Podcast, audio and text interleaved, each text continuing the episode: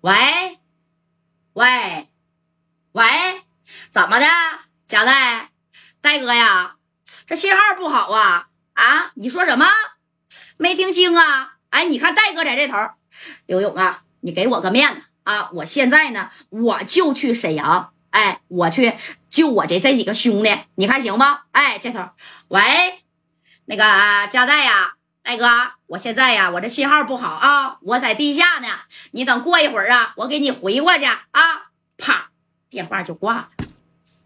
大哥在这头，喂，喂，刘勇啊，刘勇，喂，你等再打电话的时候，刘勇这啊，把啪把这把把这个玩意儿就是给搁桌子底下去了，知道吧？哎，然后这刘勇继续是咋的？哪个这玩意儿啊？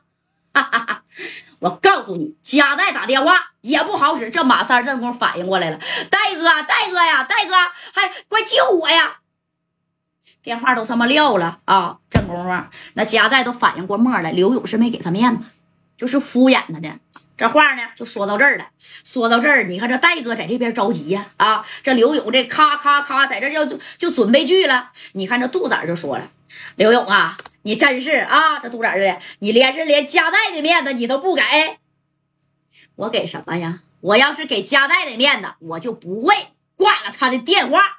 你看这头，这加代一看，哎我去，我把电话打给谁呀？啊，那李正光啊，估计都不太好使了。你行了吧？把电话你看就打在了远在哈尔滨的焦元南了。那焦元南他知道啊啊，跟刘勇的关系要更进一步。那你看这电话啪啪啪给焦元南就给支过去了。啊，那个袁楠呐，我是佳代。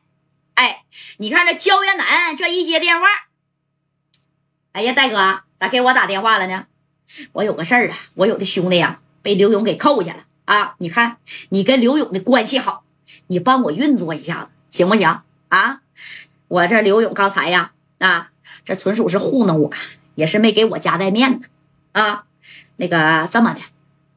你给我打个电话，你这个情啊，哥记着。哎，你看杜仔这一听，这这这不是简单的事儿，没事你挂了吧。啊，那勇哥跟我的关系杠杠的，我俩老好了啊。俺们东北话来说，纯铁哥们啊。你放心，戴哥呀，这事儿交给我。啪，把电话就挂了。挂了之后，你看这焦元南跟刘勇的关系，属实是挺不错呀。啊，嘣嘣嘣，把电话呀直接就支给刘勇了，懂没？哎。就给刘勇呢，怎么的？就这么的就支过去了。那你看，支过这个电话之后啊，哎呀，我去啊！这头的刘勇不是把电话这么撂着的吗？那你看打了好几遍呢，也没打通啊。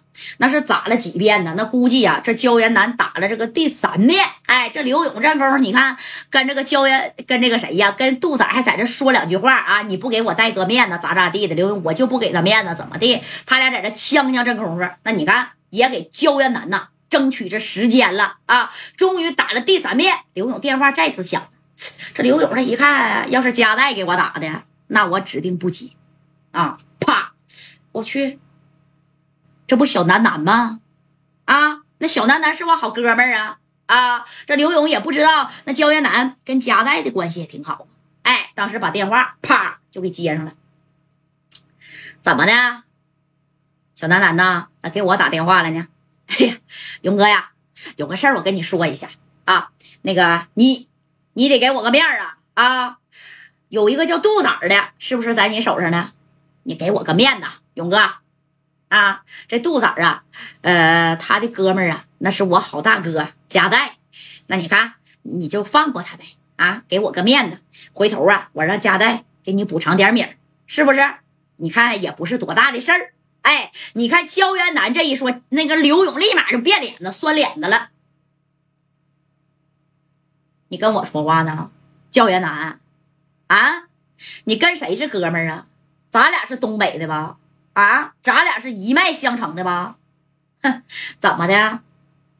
你是不知道啊？我在四九城的时候，在那天上人间门口啊，这杜仔是差点没拿五连的给我这膝盖骨给我崩碎，还让我跪下给他道歉，你知道吧？